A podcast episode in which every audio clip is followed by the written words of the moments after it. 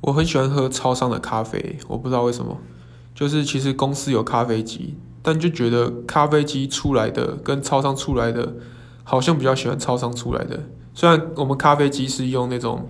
也是买那种单品的豆子，但我不知道为什么就少了一点感觉。然后后来想一想，好像有一个有一个感觉非常的至关重要，就是有没有冰块，因为超商它给的冰块蛮多的。然后我喜欢那种很冰的那种咖啡，然后在公司的。咖啡机出来就是，如果你没有特别自己买冰块的话，那它你就顶多加冰水嘛，但它还是没有到很冰，